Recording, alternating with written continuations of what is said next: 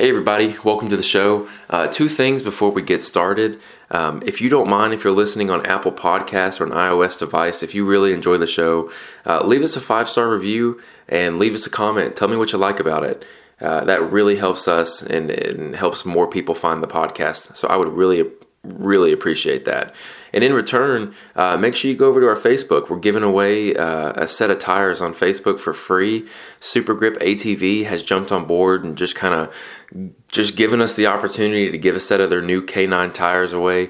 Uh, a one inch tread depth, eight ply sidewall, uh, even offering a Kevlar sidewall option just a super super super tire and all you have to do is follow the instructions on facebook and get yourself entered in those tires Excuse me.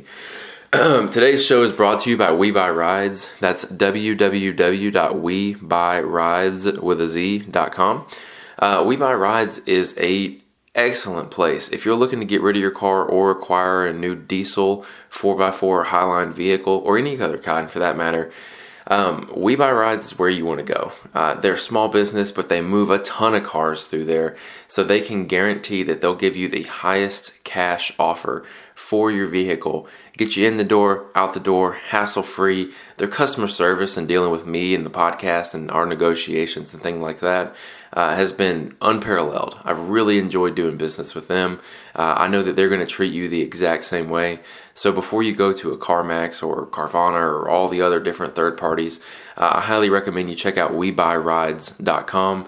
See what cars they have on the lot. Um, if you're looking for something in particular, I'm sure you could reach out to them and get something squared away with them. They can be on the look for you, and that way you can bring your vehicle in, get the highest cash offer for that vehicle, and they'll get you the vehicle you want, send you right on your way. And they're all going to do it treating you really well. There's a lot of shade in the in the in the car industry, and I know that WeBuyRides.com and the guys over at We Buy Rides will treat you with nothing but respect and honesty. So make sure you check those guys out. We Buy Rides on Facebook and www.webuyrides with a Z at the end there dot com. Uh, just go visit their website and see what they've got going on. Another sponsor of the show is Infinite Off Road. Infinite Off Road has been with us since the very beginning. They offer a 25 year I mean, pretty much no questions asked warranty. It's a 25 year warranty, even covering accidental damage. That's on all Infinite Off Road products, which includes their light bars, light pods, mirrors with lights in them, wheel rings, uh, rock lights, which is a huge one, man. Their rock lights are just the, the top of the top in the entire off road community. Uh, I've seen them on everything from motorcycles to boats to jacked up monster trucks to Jeeps and, and RZRs, everything you can think of. Uh, it, there's an application there for Infinite Off Road to fit in. Uh, they actually offer listeners of the podcast a 10% off the entire website. Uh, that's code word R O C K S, rocks. 10% off the entire website at checkout. Um, and if you if you need anything from them or have any kind of questions in terms of what you'll need to get set up, uh, reach out to them on Facebook or send them an email or give them a call we buy or I'm sorry, Infinite Off Road. The customer service is absolutely awesome. I've been dealing with Mike since 2013, and he has really always done me right and gone way above and beyond to make sure that every, I've had everything that I've ever needed. And uh, I'm really, really glad to have Infinite Off Road uh, on sponsor the show. Uh, another sponsor is All Things UTV. All Things UTV has also been with the show for such a long time, and I'm so glad because, again, their customer service is excellent, their shipping time is excellent. They're basically the one stop shop for all your side by side and UTV needs. One thing I really love to highlight is their custom designed firewall guards. Uh, they have taken the the plastic guards that are, you know, there's the floorboard where you put your feet, and then there's the section just in front of your feet there that that that wall right there is just plastic and i'm sure some of you have seen the photos on you know instagram and facebook and things like that where sticks will come through there come flying right past people's heads or you know unfortunately i saw one where there was a leg through a gentleman's or there was a stick through a gentleman's leg. There we go. And uh, unfortunately it's just a it's just a really overlooked thing by the manufacturer but all things UTV has you covered. They have steel inserts that so tightly fit into those to keep you safe and keep your ride safer, keep your children safer, keep your co-pilot safer. Just a, it's just a win-win all the way around, and they're super reasonably priced. and they come powder coated. That's a really big thing for me from All Things UTV, but they also have the best prices on wheels, tires, axles, man, I mean, just everything seats, uh, doors, springs. They offer a full spring kit now, the Cloud 9 kit. If you're not looking to just upgrade your tender springs to making them actually usable, they actually offer a full kit now with crossover rings, turning your car into a true dual rate system.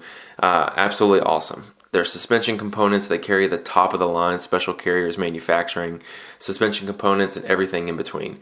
All Things UTV is absolutely awesome, and I really have enjoyed doing business with them. And I can't, you know, tell you how much it excites me to have them as part of the show. Um, and speaking of which, uh, you can find All Things UTV at allthingsutv.com or All Things UTV on Instagram and Facebook. Today's show, we have James Cantrell. Uh, James was the second episode of the podcast, and he's going to be episode 41 today. Um, James is an awesome guy. He has raced all over the country. We talk about racing big cars, we talk about King of Hammers, and we talk about some of the adjustments he's made to his car in hopes to uh, have a more successful year than his last year out. Um, hopefully, you know, for those of you that are listening after uh, the, the Sunday, well, I guess it's tomorrow now, uh, of King of the Hammers for the UTV race, I hope James comes back with uh, some hardware for us on the East Coast, and uh, I'm really excited to see what happens in that race tomorrow. But without further ado, ladies and gentlemen, James Cantrell. Get a drink and gather round. Let's talk drivers. Let's talk rigs. Let's talk skill. You've got the best of the best in the off road racing world. Have a seat at the table with us and let's talk about racing on the rocks.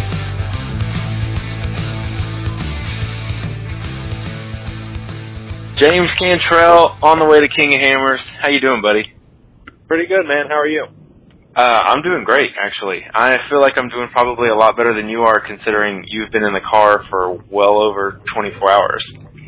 yeah, I'm. Uh, I'm doing a little better now. We're on the home stretch. We got about an hour and a half left, and we'll be there. So I can't That's complain good. too much.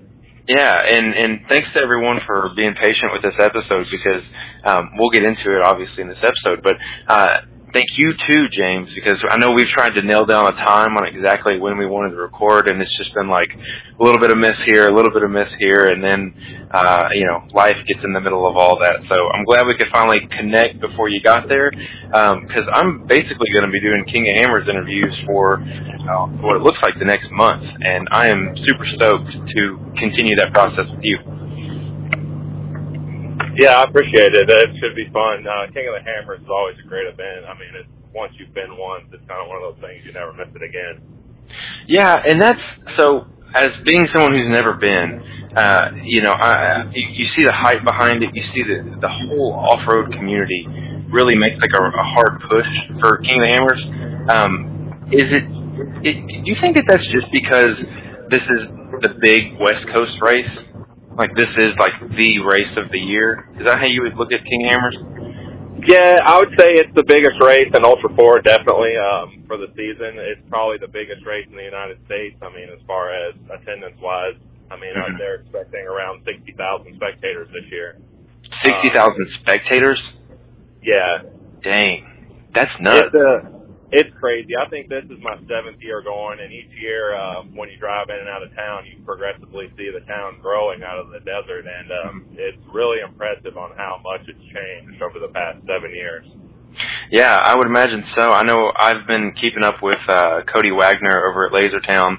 He's been putting pictures up every day, and, and it, it's just amazing to me that you guys are in like an extremely remote location, but everyone has cell service. I'm seeing everybody's updates. You know, uh, media is out there recording videos, getting those posted up same day, like within an hour. Um, it's kind of amazing that uh, this small town has the infrastructure to be supported as well.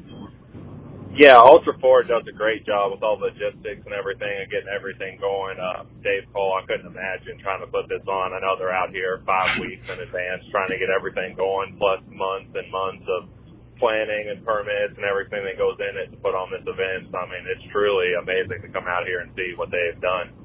Yeah, yeah. Well, let's let's just dive right into it. Um, you have had a week. You you mentioned you've had a couple weeks before we get on the phone. Uh, tell me about getting this car ready because uh, you know I think a couple weeks ago you posted a picture of the car completely torn down, and it looks like you've made some pretty serious you know, cage modifications, chassis modifications. Can you walk us through, you know, before you started this process, what was your goal in, in changing the vehicle? What, what did you want to change? What did you want to make better? I've had a fuel cell sitting around for a while, and um, after last year, we had to stop a bunch at every pit pretty much to take fuel with the stock fuel tank. And I've always wanted to add extra capacity, and with the 20 gallon Pyrotect, you can pretty much do a one stop race if you have between race the King of the Hammers. And that's a that's a huge advantage in a race like this.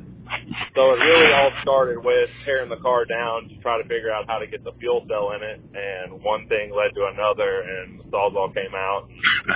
We chopped the whole back of the car off, the cage off, all the seat mounts, door bars. I mean, we cut it down to pretty much the bare frame and started over. How much fuel do, do these things carry with the stock tank? I want to say you're right around the 10 gallon Okay. usable capacity before you start running out. Okay, so you doubled the fuel intake. Um, you still got room for a co-driver. Where where is your fuel tank at? Is it still under one of the seats, or is it? I mean, Yeah, the fuel tank. The fuel tank actually runs underneath the driver and passenger seat. Now it takes up that whole area where the battery was, fuse block, factory tank, all that stuff. does the drive shaft just pass through? it? Drive shaft just barely clears it. It's a custom tank that they built, um, and it's got a nice notch and everything for the drive shaft just to tuck up underneath it. That was one of the real challenges of getting in the car because I'm super tall torso wise, and to get the cage low and get the fuel cell to clear the drive shaft and everything was a real challenge. Yeah, I believe it, and especially you know, uh, just uh, I don't know if it's if it's just my precautionary nature, um, but I feel like you'd be hesitant having you know the drive shaft potentially going you know essentially through your fuel cell.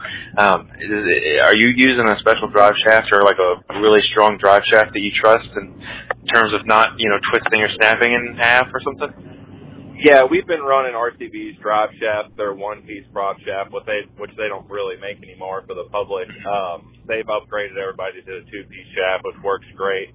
I've just always ran the one piece and had zero failures in three years of hard abuse. It's one of the only parts I can say I haven't broken. Hmm. Interesting. Well, that's good, and that's good that you've got that kind of that kind of faith in that product because that would be an unfortunate thing to have happen in the middle of your race is your fuel cell have an issue like that. Yeah, and I always Um, see people have problems with carrier bearings and such. You know, that's why I went to the one piece. I just simplicity. Now, from an engineering perspective, I don't know enough about that one piece. Is it just a is it is it just a lighter, more balanced, like just a more well-made drive shaft that it doesn't require a carrier bearing, or why or how do they escape the carrier bearing? It's a dual CV shaft. They run a CV on each end, and it's a real thin wall tubing that's uh, hmm. really well balanced. And it, hmm. I've had zero issues out of it. And high speed, no breakage. I mean, it's been great. And it allows me to get rid of the carrier bearing and just one, run a one piece shaft across the chassis. Yeah, that's pretty interesting. I, I didn't realize that the one piece completely removed the carrier bearing too. Um, but that's awesome. So you mentioned that you cut the ha- back half of the car out, and I'm, I'm actually looking at one of the pictures that GCI Digital Imaging put up. Uh, it's like a side picture of it. You you literally cut the back off this car. Yeah, I cut It's, the uh, back off. we cut all the door bars out of it. Uh, made a lot of just little changes uh, where it still uses all the factory plastic. Um, besides the firewall behind the seats, it still looks like a factory Polaris RZR. But we got rid of the doors, which you probably know I've had a lot of uh, incidents with doors falling off over the years. yeah, man. I don't. I that's that is like one thing. It seems like you can always count on is that you'll cross the finish line and either have a door open or a door gone. Man, I I really don't know what it is. I tried everything I knew to try to keep doors on that thing, and they just did not agree with me. So finally, I decided.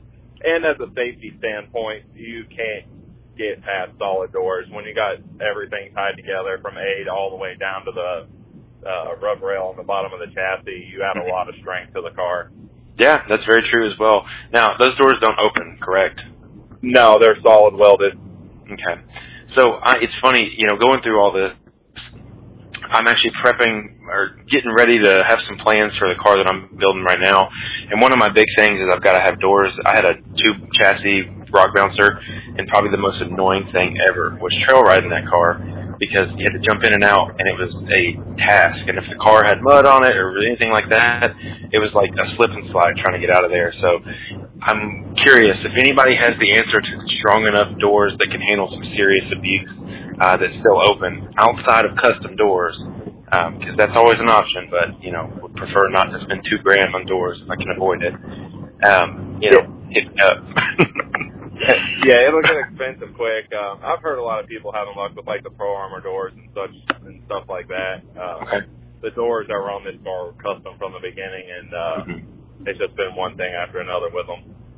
So, have you built a full spare tire carrier back there? Because I see you kind of have a, you have a new extended rear bumper too.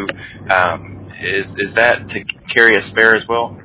Yeah, that's to carry a spare for the hammers. We wanted to get the spare out back and move some of the to the rear end of there. You kind of cut out on me there just a little bit. You said you wanted to move some of the weight to the back there.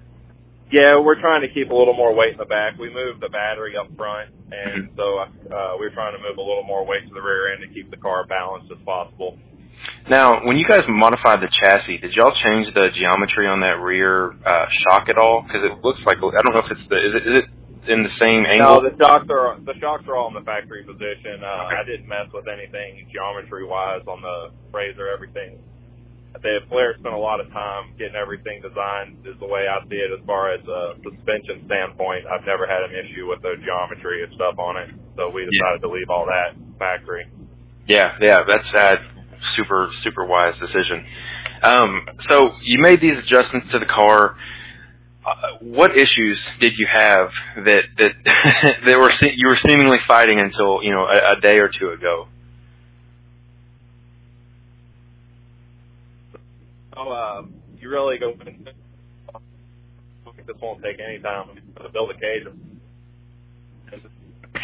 Hey James, I'm kind of losing you just a little bit. Can you hear me better now? Yeah, much better. Yeah, you know. Uh, it's kind of one of those things. Once you start getting into it, it you think it's going to go quick, and then you end up every little thing adds up. Moving wiring harnesses, batteries. It ends up all being uh, a major project by the time you get to the end of it. Uh, especially with the fuel cells, running fuel lines, fuel fittings, all the stuff to make it all work, get everything mounted right. Ended up being a little more than I was planning. So you you mentioned to me that you were having uh, intercooler problems, and or not necessarily problems, but just kind of getting that solution figured out. Do you guys get everything squared away where you're 100% confident in the car? Oh, I'm. Uh, we're about 95% done right now. Uh, I got uh, get the seat belts picked up on the lake bed as I was installing them. I realized they were expired. Kind of a last minute thing I overlooked. Uh, but PRP's got us hooked up with some new seat belts. They're sitting here waiting for us when we get there. Um, other than that, I think we're pretty much ready to go. We got all the problems solved, and we really didn't change much from what we ran last year as far as setup wise on the car. We're still running the RCV axles. We're still running the same clutch setup. The only thing we really did from a setup standpoint is add a larger fuel cell to the car. Okay. Now I'm looking too. Are you running 32s on the on the car this year? Yeah, we're running the 32 BFG KR2s. I've ran them for three seasons now. Okay. Uh, we've got the last two KOHs with no flat. Wow. That's pretty impressive. So I have two questions, and we'll piggyback off that one. Um, those tires are obviously expensive.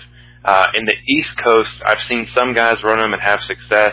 Um, it looks like a you know a, a much more West Coast style tire. Um, are, are, are those you know kind of just answered it for me, but are those tires really you know live up to the the BF Goodrich hype, kind of behind the name? Because guys out on the East Coast just don't ever run them. I've seen one person in particular, and and you know, eh, I was that, that's kind of my feelings towards them. Are they really that good of a tire that's comparable to the other options? Uh, 100%. I I'm a true believer in the KR2s. I mean, they're they're one of the toughest tires I've ever ran. Um, I mean, I've hit some stuff in the past couple seasons where I immediately thought I had flat, and the tire took it and just kept rocking uh, when you get in rocks and wet, especially wet rock, I mean, they work really well with the compound of the tires. They're not, I won't lie, they're not the 100% best mud tire out there. That's not what they were developed for. Sure. But they definitely work. I mean, if you remember the first pro rock race this year at Dirty Turtle, it was an absolute mud fest. Mm-hmm. And we had no problems climbing anything, getting anywhere we wanted to go. We had lots of traction. We were actually pushing a couple people up hill climbs. Dude, that's awesome. Yeah, that that race every single year just gets crazy amounts of rain, and uh, I think that that's a pretty good testament in terms of you know East Coast uh, success with the tire. So there's definitely something to be said for that. Um, my other question for you was the last couple times I've seen you, and and you know we've kind of talked here and there, but uh, you always mention your your your magic set of 28s. Should have run the 28s. I've heard you say it more than once. Uh, why is a 28 or a smaller size tire and wheel like? Why is that not a good option for King of the Hammers? Are the rocks that big? The rocks out here are that big. Um, Mm. There's really nothing that you can. Okay, third time's the charm here. um, I was asking you uh, the reason you're running the 32s are just due to the uh, you know just the enormity of the terrain out there. And one thing that I always like to ask, you know, a lot of the listeners are East Coast based. We do have a big following out West Coast, but uh, East Coast it's a lot more you know I don't want to say smaller rocks, but rocks with a lot less traction. Is the is just the overall size of the rocks and the rock trails out there? Is it that much bigger than the East Coast? Yeah, the rock trails out here, there's nothing like it. There's, I mean, there's rocks beside the Volkswagen. You're trying. I run a big 32s on the car out here. You'll see some guys running 35s. I mean, it's uh, it's a big tire race. So you've got guys out there running 35s on their RZRs and their Can-Ams? Yep. Yeah, That's a big tire. there Running a 35 KR2 BFGs on their cars.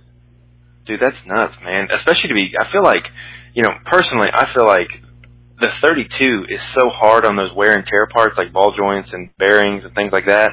That you know, that's a it's a good tire to run, but you kind of pay the price for it. I, I can't imagine having 35s, you know, just mutilating your steering rack and other things like that.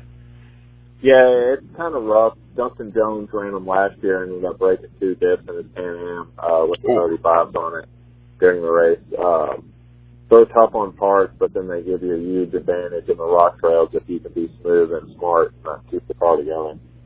Yeah, yeah, that's definitely true. Um, so I was just cruising through everything here. Speaking of steering, you have one of those fancy hydraulic steering systems now, don't you? Yeah, I have it uh, sitting on the shelf at the house. Um, it's not in this car. Okay, have you gotten a chance to drive uh, a car with that system in there yet? I haven't, but if it's anything like the 4400 car that I used to have, I know it'll be uh, night and day difference over what the electronic power steering can handle. Yeah, that's that's. I'm just so curious because obviously I know the price tag is pretty hefty, and having hydraulic steering of any kind, you know, uh, when we talked to Jordan Pellegrino, the first thing that he mentioned on his new car is that he's not using hydraulic steering, and, and it, I had never really put two and two together. Um, me being someone who's never driven a car with hydraulic steering, but when you have hydraulic, it removes the direct linkage to the steering wheel in the 4400 cars, the big cars, and he's like, you know, you're steering and you don't know which way the tires get deflected by the terrain until your car starts going that way. And he said, you know, at speed, it's a little bit of a difficult thing to kind of keep under control. Is, is it the same? I mean, well, I, I guess you said you haven't driven one yet. I'm very curious Yeah. to know if it's the same way. Well, the way it was designed, it's more built like a newer trophy truck. It actually has a steering rack Okay. that goes in line. Um, it has a mechanical feedback linkage. Mhm. So you'll actually get feedback through the steering wheel like you would out of a normal car, but it has it's more of a hydraulic assist than a full Mhm. hydraulic system. Okay, that makes sense. Now that that has me more excited than initially what I had assumed it was.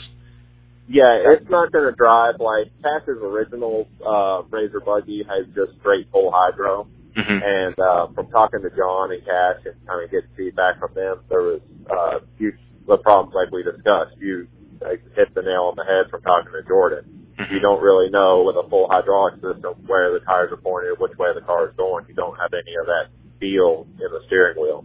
Yeah, And, and, with and the the new system, it solves all those problems. Yeah, and that's that's awesome that they've done that, and it's also really great that you know it's just I don't know this the sport is evolving. We're getting some really really cool technology in these in these smaller cars, and that's super exciting.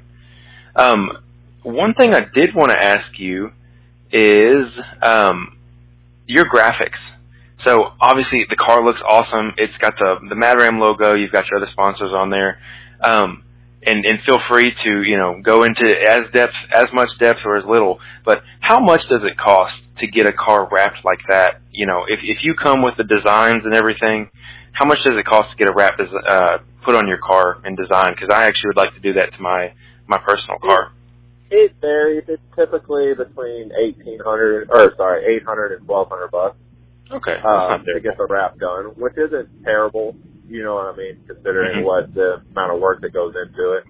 Yeah. Um, and they they look so much better when they're wrapped. I mean, Oh my the gosh. come out, they they look fantastic. Yeah. I, I, DCI, I mean, they do a, they did an awesome job on the RZR this year. I couldn't be happier with the way the wrap turned out. Yeah, no kidding. I, it's funny, you know, every, everyone knows that as I'm doing these interviews, I'm on the person's Facebook. And I'm just sitting here sifting through it, and I, I looked at your previous raps and things like that, and I really think that um, this is the one where you guys nailed it.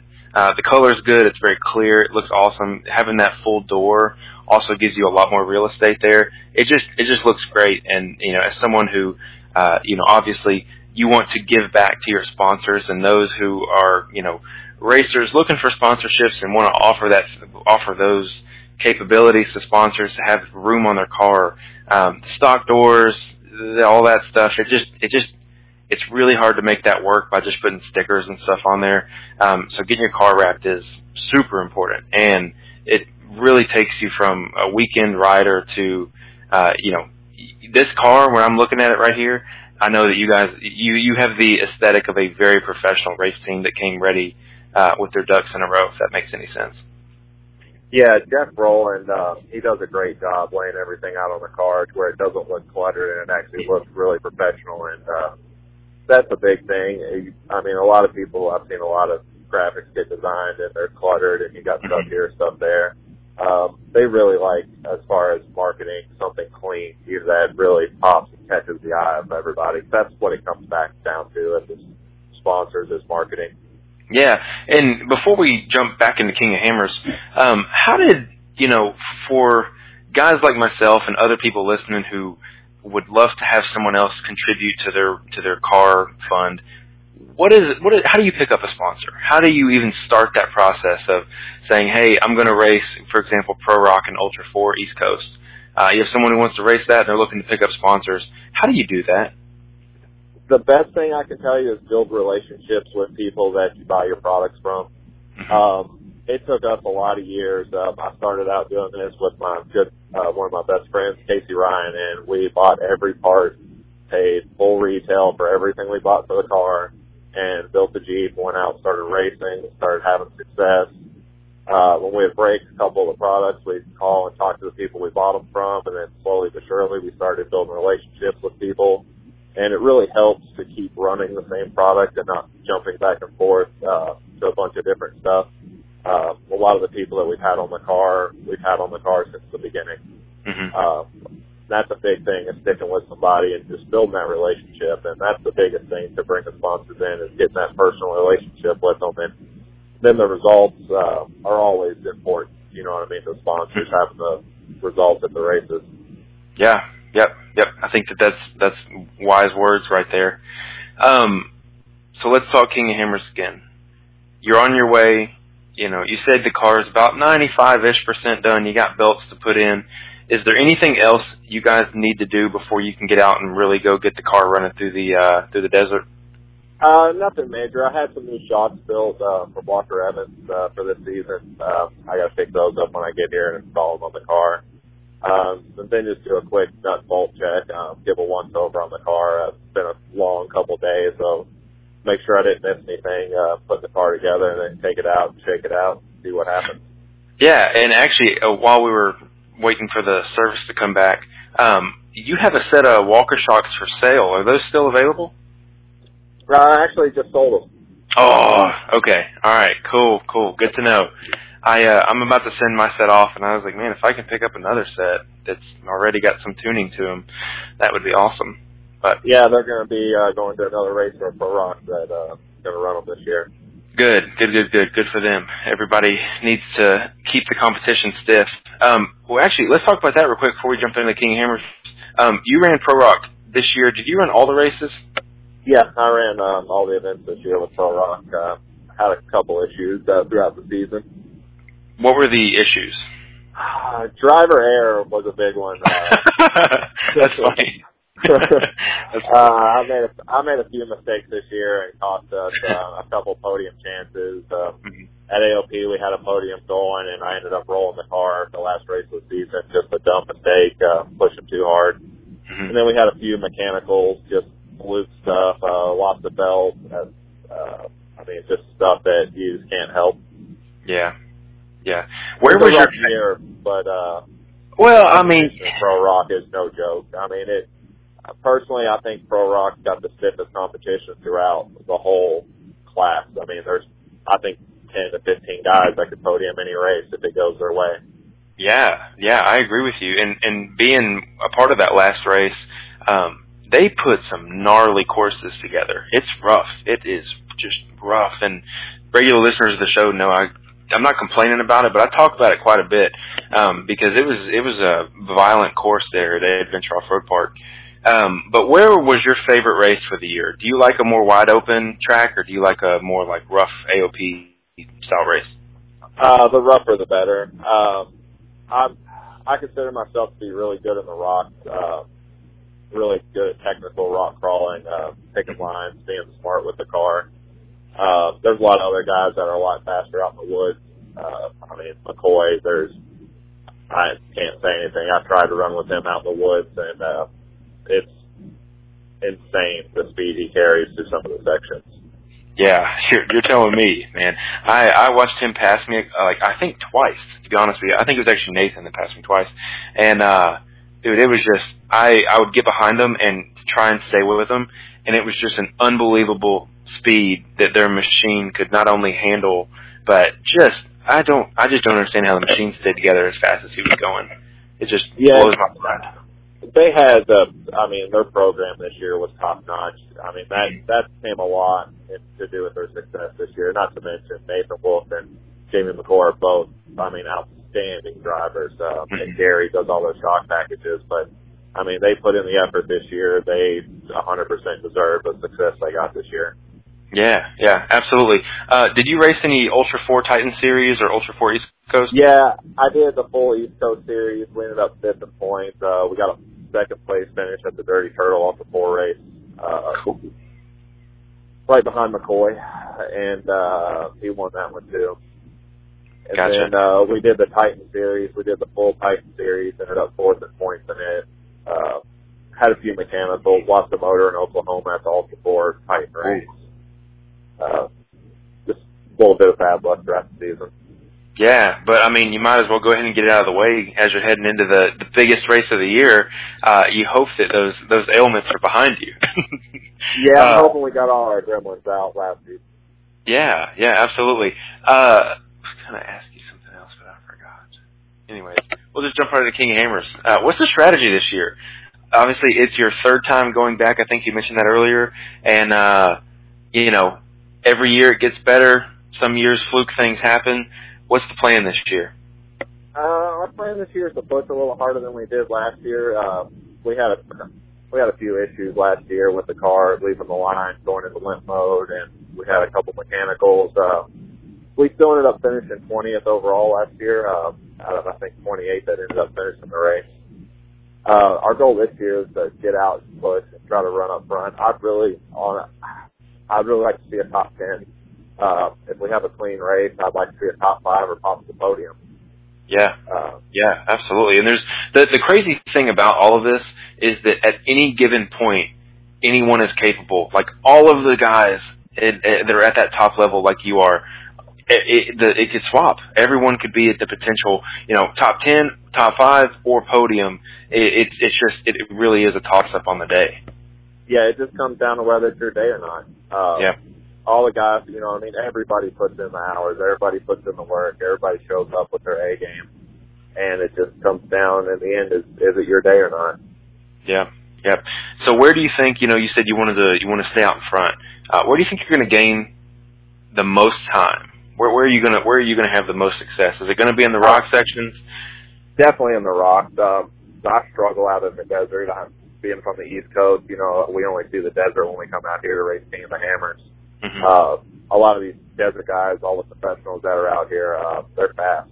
I mean, there's no other way to describe it. It's insane the speed they can carry through the desert and the dust, and uh, they definitely pick up a lot on that first lap. Uh, that's a des- big desert loop. Then lap two is mainly a rock section is where you see a lot of the guys from the East Coast start making up time. Mm-hmm. Now, are, is it just their car setup? Is is just more more leaning towards the desert, or is it just the driver experience of you know I know how to navigate the tosses and turns and the whoops throughout the desert sections. I think it comes down to a lot of just driver. Uh, a lot of these guys run best in the desert score. Uh, that's kind of the kind of racing they do out here is all desert racing and, uh, the speed they can carry, the stuff they see that we just don't pick up being from the East Coast, having the experience that they do, uh, is a huge advantage out here on lap one. Yeah. Yeah, very much so.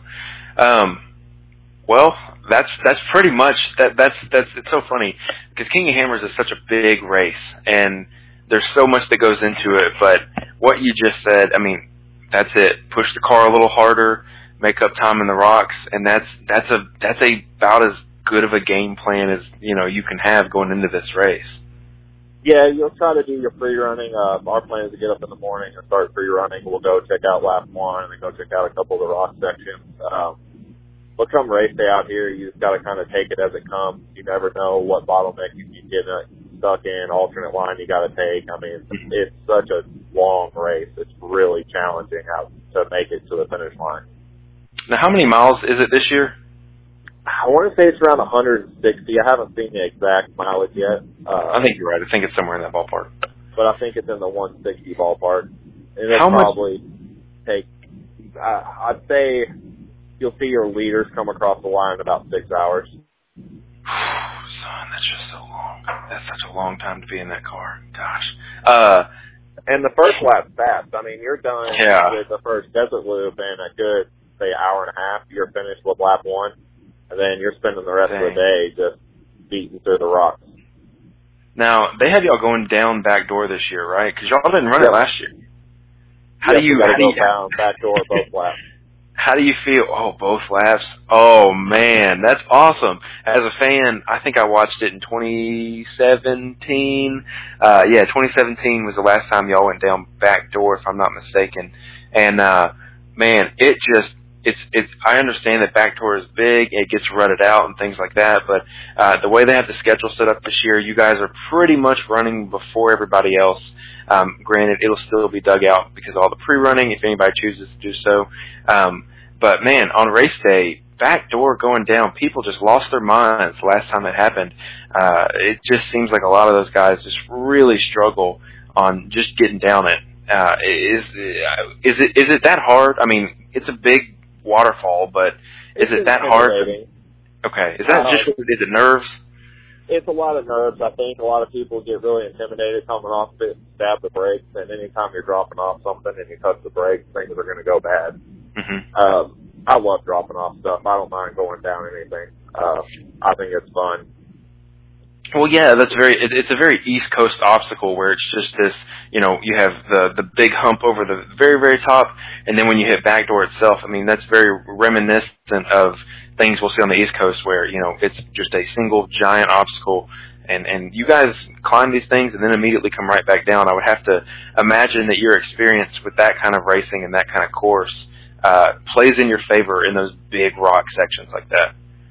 Yeah, coming from doing the East Coast rock bouncing and all the stuff that we do out on the East Coast, I mean, coming off rock sections out here, it's nothing that really bothers us East Coast guys. Yeah. It's Uh, go ahead. it's a totally different style rock out here. You know, coming from the East Coast, we have zero traction. Mm-hmm. Um, it's uh, the best way I can describe it is like wheeling on sandpaper. Hmm. Um, there's a lot of throttle control and everything that goes into driving out here that you don't have to worry about on the East Coast. Hmm. I will. My my plan, and um, don't no one hold me to this. My plan is to try to be out there next year, and uh, hopefully have a, have a, at least a couple cars out there for myself. So uh, eventually, when one breaks, I'll have something else to ride around in, um, and I'll I'll get out there and, and, and hopefully get a chance to experience it because I've never experienced anything quite like that. Um, other than there's some places in Windrock where you can get on some sandstone that's it's pretty grippy, but you know, not at the scale uh, of, of Johnson Valley for sure. Um, but you mentioned, you know, your experience in rock bouncing. Do you miss your time in the big cars? Yeah, I really do. Um, there's nothing like those big cars. The amount of horsepower they make, and it's the violent. I mean, they're just violent. They're yeah. a lot of fun to drive. Now, would you run if you had, you know, to, take it back five years? And you have your big car. You you raced that King of Hammers in the 4400 class, is that correct, or were you in the 4800? Yeah, we ran we ran 4400 class in the big Dude, car. Gnarly man, because uh, you know you don't have necessarily the traditional Ultra Four chassis and things like that. Uh, it's a very unique. You know, you you guys had it set up unique. Um, I, I don't really see a whole lot of cars that look like that. It wasn't a bomber chassis. It wasn't one of the new IFS chassis. Uh, did you let me think about how I want to say this. If you had that car right now in tip-top shape, would you run the Pro Rock Endurance Series in that car, or would you do the hill killing like you used to? I'd probably do both, honestly. Uh, Oof. The way we had it, the way we had it set up, uh, you could literally just swap tires on it. You could go do both. Um, really? Be decently competitive. Um, at both. I mean, we had great success rock bouncing with it, and we had really good success endurance racing it. Uh, that car did a little bit of everything great. Um, at in fact, man, things uh, have really progressed in the last three, four years as far as the Ultra Four scene and the rock bouncing scene too. I mean, if you're looking at the horsepower that Gold Rush and Timmy and everybody's putting out now, it's uh, they've really stepped up the game, and everybody's suspension's on point now. Uh, it's a it's a total different ball game than it was three years ago. Yeah, that's very true. And, and in both categories, Ultra Four and rock bouncing, uh, they're both getting more specialized. It seems. It, it seems like you know Timmy's new car that he has. Uh, while you know it's extremely successful as we've seen already this year um, in the East Coast, do you think that that car, given you know spare parts and all that fun stuff and fuel and blah blah blah, um, would that car have success out in those long distance King of Hammer style race? Uh, the way the chassis is designed, uh, Tim built it really specialized for hill killing. Mm-hmm. Uh, the A-arm geometry and everything is very similar to what the guys are running in the old Four stuff, uh, as far as the trailing arms and layout of everything. Mm-hmm. Um, I think Tim could take the car and make a couple changes to it as far as fuel cell and seat placement and actually be able to see out of it. He can come out here and have a lot of fun. Yeah. Um, but the Ultra 4 cars now are, I mean, it's the same thing at the opposite end of the spectrum. They're getting so specialized now and, uh, it's crazy the engineering that's gone into all these things in the past few years that, at how well they work now if money was no object, would you build a IFS car or would you take the laser nut route, uh, build a completely independent car, or would you go back to your, you know, solid front axle car as well? Which which one would you choose if you could pop one out right now? It would definitely be IFS. Uh, and now as far as the independent rear suspension or solid axle, I'm, I'm really intrigued by Jordan's car. Uh, I love the way the RZR works. Uh, that car that he has is absolutely insane. Triton Engineering. I mean, the stuff that they did on that car is it's really top notch. I'm really curious to see how well it does this year after they've got a year of development and testing and made a bunch of changes over the season on getting that car ready to go. Yeah, me too. That because because that car is actually different than the laser nut car, uh, and it's different than the rest of the cars being solid rear axle. It, it, it really is just a, you know, he calls it the RZR 10,000. It really is just a, uh, you know, tenth scale higher version of a RZR, uh, which is awesome. And if they could push something like that to production for a hundred thousand dollars, I'm sure that you know people would buy that up like nothing. Yeah, I would say they're probably three hundred to five hundred thousand dollars in that car. Oof. A little short on my estimation. on a little uh, on a guess, uh, I want to say the chassis alone is around one hundred twenty-five thousand for a rolling chassis. Yeah. with no with nothing in it. Man, that's first off, that's bonkers. Second off, I remember uh, I think it was Armada Engineering. Uh, I think I they quoted me. I sent them an email just trying to get you know an idea of a price uh, so I could have a conversation about it. And did they build uh, Loren Healy's IFS car? Do you know that, or is that Jimmy's four x four? I can't remember who built that car. Originally, it was uh, Armada front clip that Jimmy's four x four then built off of. Armada did the design on the original front clip. Okay, gotcha. Uh, I ended up asking them all in all, you know, what what's the chassis welded out from your shop? You know, just basically you send me a chassis, and it was like two hundred and twenty five thousand dollars, and I was just like, oh my gosh, man, I can't. That's that's you know, that's a house. Yeah, That's it's uh, it's a total different level when you talk to West Coast guys uh, as far as the fabrication and stuff that they do out here. It's on a, it's absolutely insane the stuff they come up with. Yeah, it's just nuts. It's just nuts. But uh the 4400 cars, you know, the, the the reason I brought those up is there seems to be a disproportionate amount of attention from Ultra 4 in terms of 4400 versus side by sides. And I think that we, you know, we all know that 4400 cars, they're bigger, they're faster, they're, you know, all those things set aside. Um, the purse for the 4400 cars is, if I'm not mistaken, substantially larger than first place for the UTVs. And I know that I've seen a couple of conversations around about that, but do you know the UTV purse for like first, second, and third place for King of Hammers? I, if I recall, I it was, it was pretty low. I know last year the first place guy I think got five grand.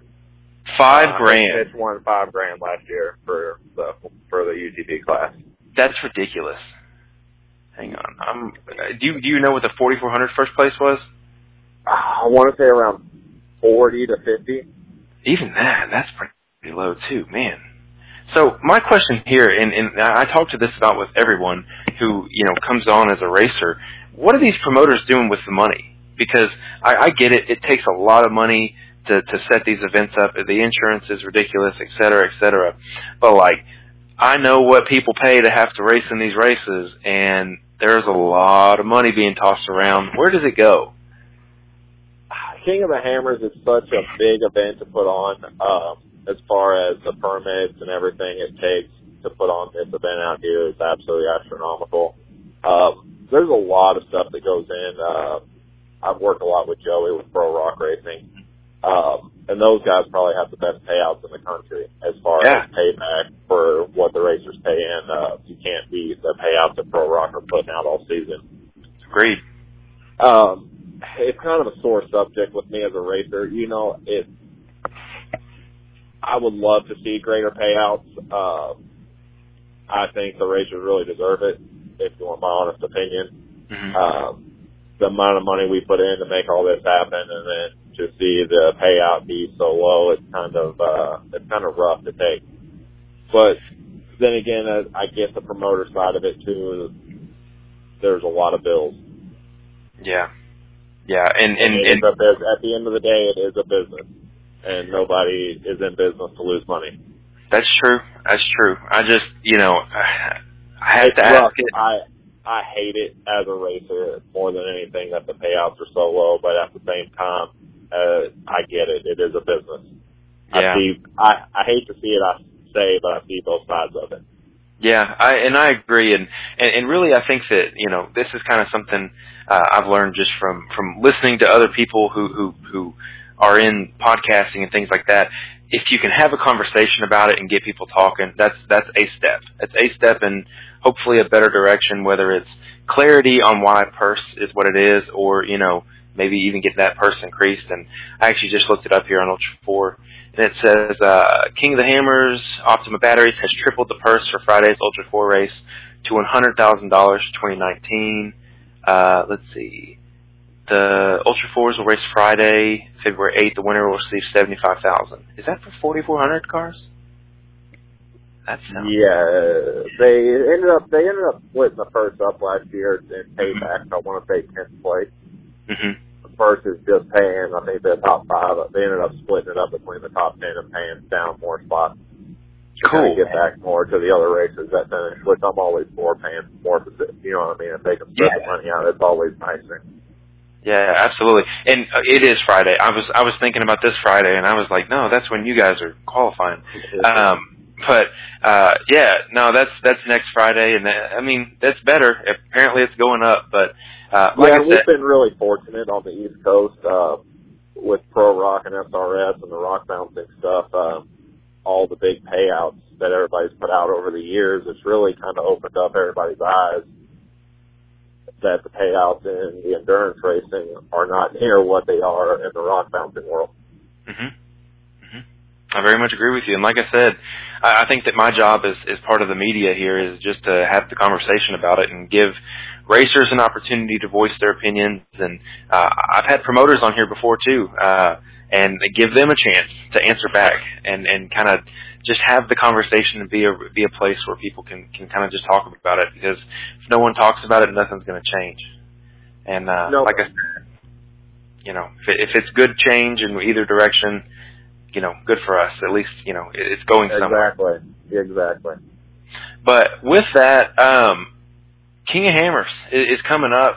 Uh, is there anything else on your mind? You know, just in terms of all the things that you have to do between now qualifying and, and race day. It's a non-stop wide open until race day. Um, it's never ending. There's always something to do to be improving, whether it be free running, prepping the car, uh, getting tool bags ready. It's a it's a major undertaking to actually run this race and have good success out here. And you'll Yeah. see like the top teams. I've learned a lot. Uh, I've been fortunate enough to hang out with uh, the Blylers and Miller and Casey Gilbert, who's a two-time winner of this race uh, the prep they put into it and everything that they do to make themselves successful. It, there's a lot that they do that makes it happen. They just uh, don't come out here and show up and win. Yeah, yeah, agreed, agreed. And I think that you know, like I said, regular listeners of the show, you mentioned it earlier. Um, the guys who are running Pro Rock, they stepped up the preparation for it, and obviously it's paid out for them. So I think that you know we're seeing that that whole preparation, the long term preparation, really making a big difference for everybody.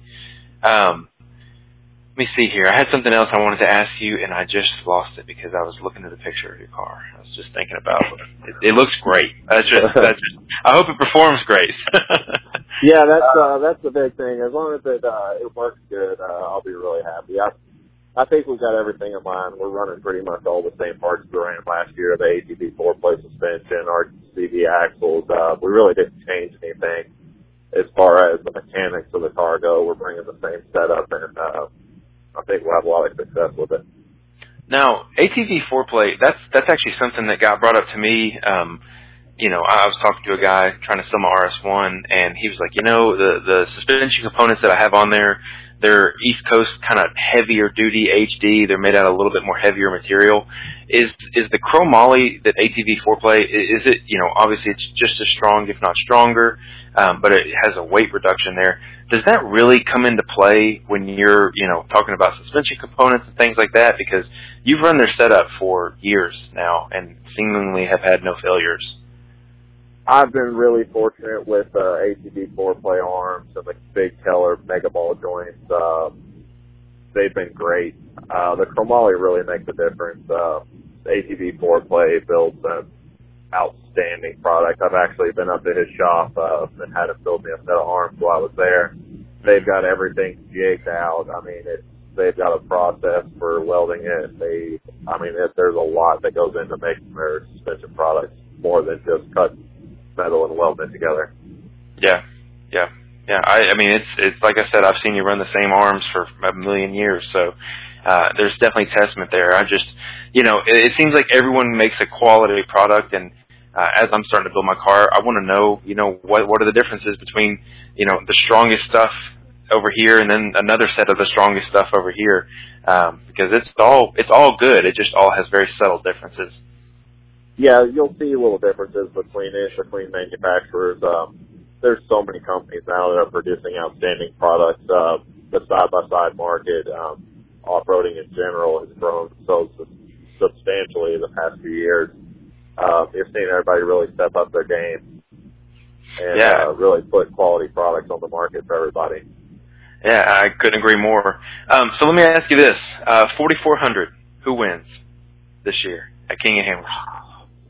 That's a tough one. Um, personally, I would love to see Tom Wayes get his first win.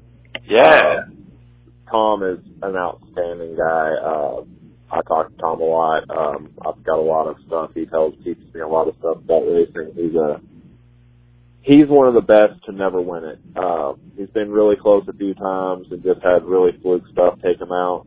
hmm You can't count out Jason Scherer. You can't count out Erik Miller, uh, Healy. I mean, man, there's, there's a handful of them that got a chance but uh, I'm gonna have to go with Tom. I'd really, he's really got his program together this year. Uh, I'd really like to see him take home his first win.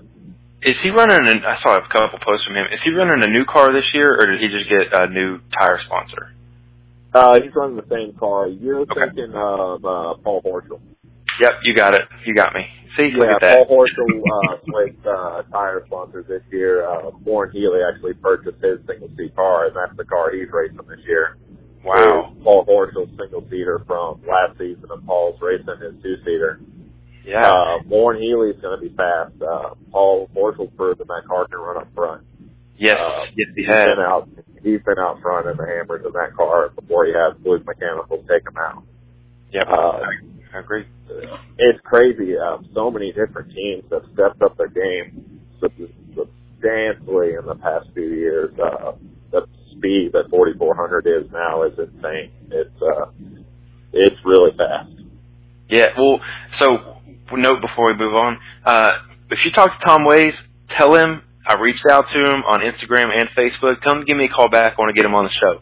Just mention it Yeah. to him. It's not like he's busy this week or this weekend. Probably. Yeah, he probably doesn't have much going on. I know he's been testing and getting everything ready. I know he's put a major effort into KOH this year to try to make it happen. Yeah, absolutely. Um, but uh, I'll, I'll I'll bother you or bother him about that again another day. Um, the other question I had for you, what did you say just before I said Tom Wayes? I get so dang distracted. Um, man, I'm the same way. I gotta, I gotta, I gotta start making notes when I'm doing this. Um, so the 4400 class, super stacked, super competitive. Got it. Uh, the trophy trucks. Trophy trucks are running out there again for the second year.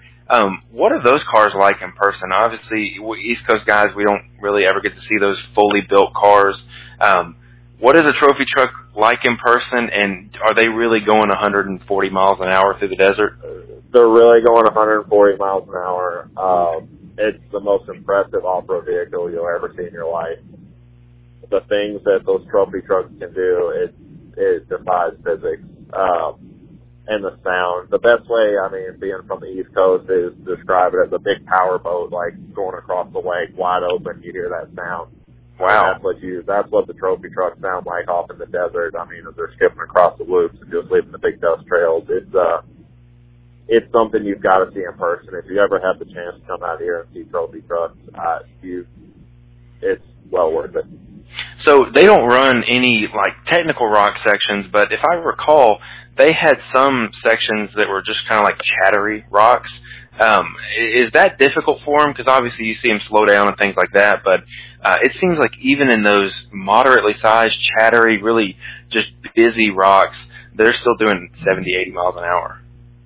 Yeah, the trophy trucks really um, any terrain It really doesn't bother them other than like the big rocks. Um, those guys race Baja, and Baja's got a bunch of the same little canyon stuff that you got to run to, like small choppy rocks and stuff like that. hmm Um, a lot of the new trophy trucks are all-wheel drive. They're Wow. really impressive. The new Mason, Mason Motorsports trucks are all all-wheel drive. Um, you're seeing a lot of the technology starting to go in between the Ultra 4 cars and the trophy trucks now as far as front differential, transfer cases, uh, four-wheel drive technology is starting to swap over. You're seeing a lot of the same general design between the two cars.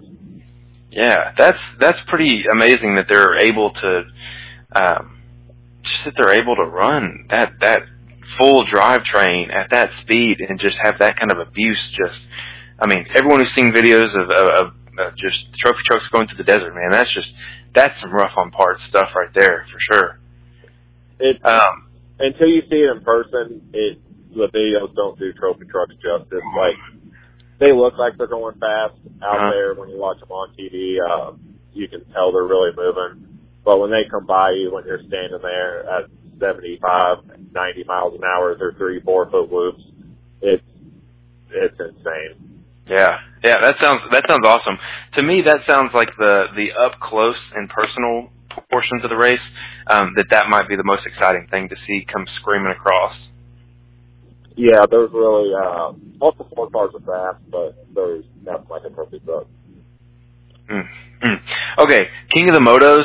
Uh, this is something I feel like doesn't get any highlight at all, and, and I know that it's not really in our spectrum for the podcast. But um, what kind of crazy person has to get in a on a dirt bike and wants to go through these technical rock sections? Are they are they going through the hammers on on dirt bikes?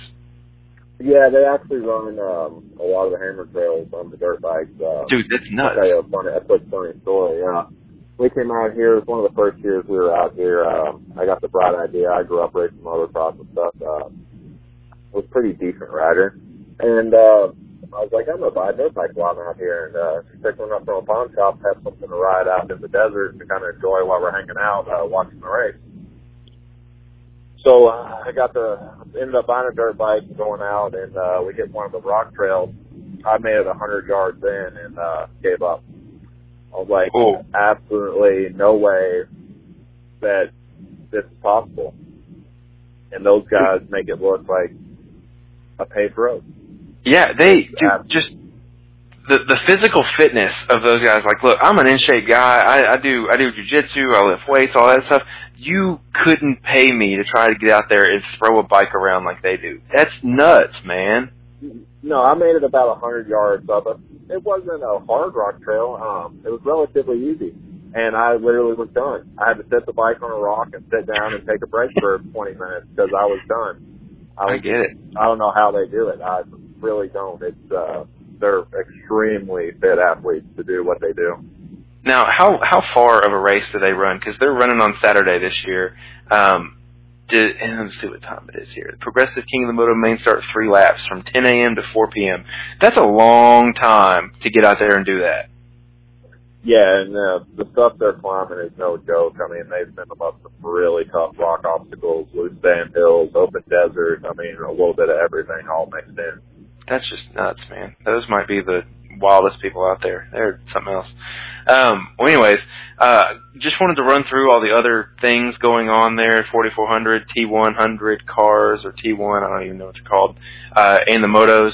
Um, all in all, you know, that's pretty much what I had for you. Any any last thoughts you have? Or you, oh, actually, I do want to ask you, where are you going to be the rest of the year? Are you racing Pro Rock again this year? Yeah, I'm going to do uh, the full Pro Rock Series this year again. Um, follow that, I'll do the Ultra Four Series, uh, East Coast Racing. Uh, we'll see how that goes. If we're in the hunt for national points, we'll make the trip to Reno at the end of the year. Did you go to Reno this year? No, I ended up missing Reno this year. Uh, Dirty Turtle's having their local race, uh, the final of their series this year, the King of the Shell Series. hmm And I wasn't after uh, blowing a motor up in Oklahoma and having another mechanical at AOP at the beginning of the race of the season. Um, I decided to skip nationals and just stay home and run the local race at Dirty Turtle and support them. All right, is that King of the Shell series? Is that a, is that a is it competitive? Yeah, there's uh there's a few fast guys that come and race it. Uh, I wish a lot more people would come out and run the event. Dirty Turtle, I mean, they've got a top notch built facility and uh they do great payouts. Do they? Is it just on the track, or is it like basically the endurance course? Um, they run the track and then they also run we do about a mile loop through the woods and then we come back out on the short course. Hmm. And we end up doing uh I wanna say about fifteen laps. Fifteen laps, man, dude, that's a long. That's a long time. I'm gonna actually. Uh, I'm gonna look into that King of the Shell. I may see if I can make it up there for one of those races. That sounds like a good time. Yeah, it's a great series, uh, especially if anybody wants to get into racing and give it a shot. Uh, it's a great series to start out in. Cool, cool. I'll definitely, definitely have to check that out. Um, well, that's all I had for you uh, this time. Is there any uh, anything else you want to like talk about, close out with, anything like that? Nah, not really, man. Uh, just everybody get out to the races if you can. Support uh, all the people that make it possible, all the promoters, whether it be a Pro Rock, Southern Rock Race, Ultra Four. Uh, come out, support Yeah. them, say hi, come walk through the pits. Uh, if you want to talk to anybody, you got any questions for anybody, go up. Any of the drivers are more than happy to uh, do anything for anybody. Absolutely, I can, I'm a can testify to that big time. Uh, everyone has been super welcoming of me just coming to hang out, and then eventually the race and all that fun stuff. And I think that that's something that you know we always try to articulate to the listeners. But um, James, with that, that's been it's been awesome to have you on the show. Uh, good luck, man. Good luck. I hope that the the ailments are behind you.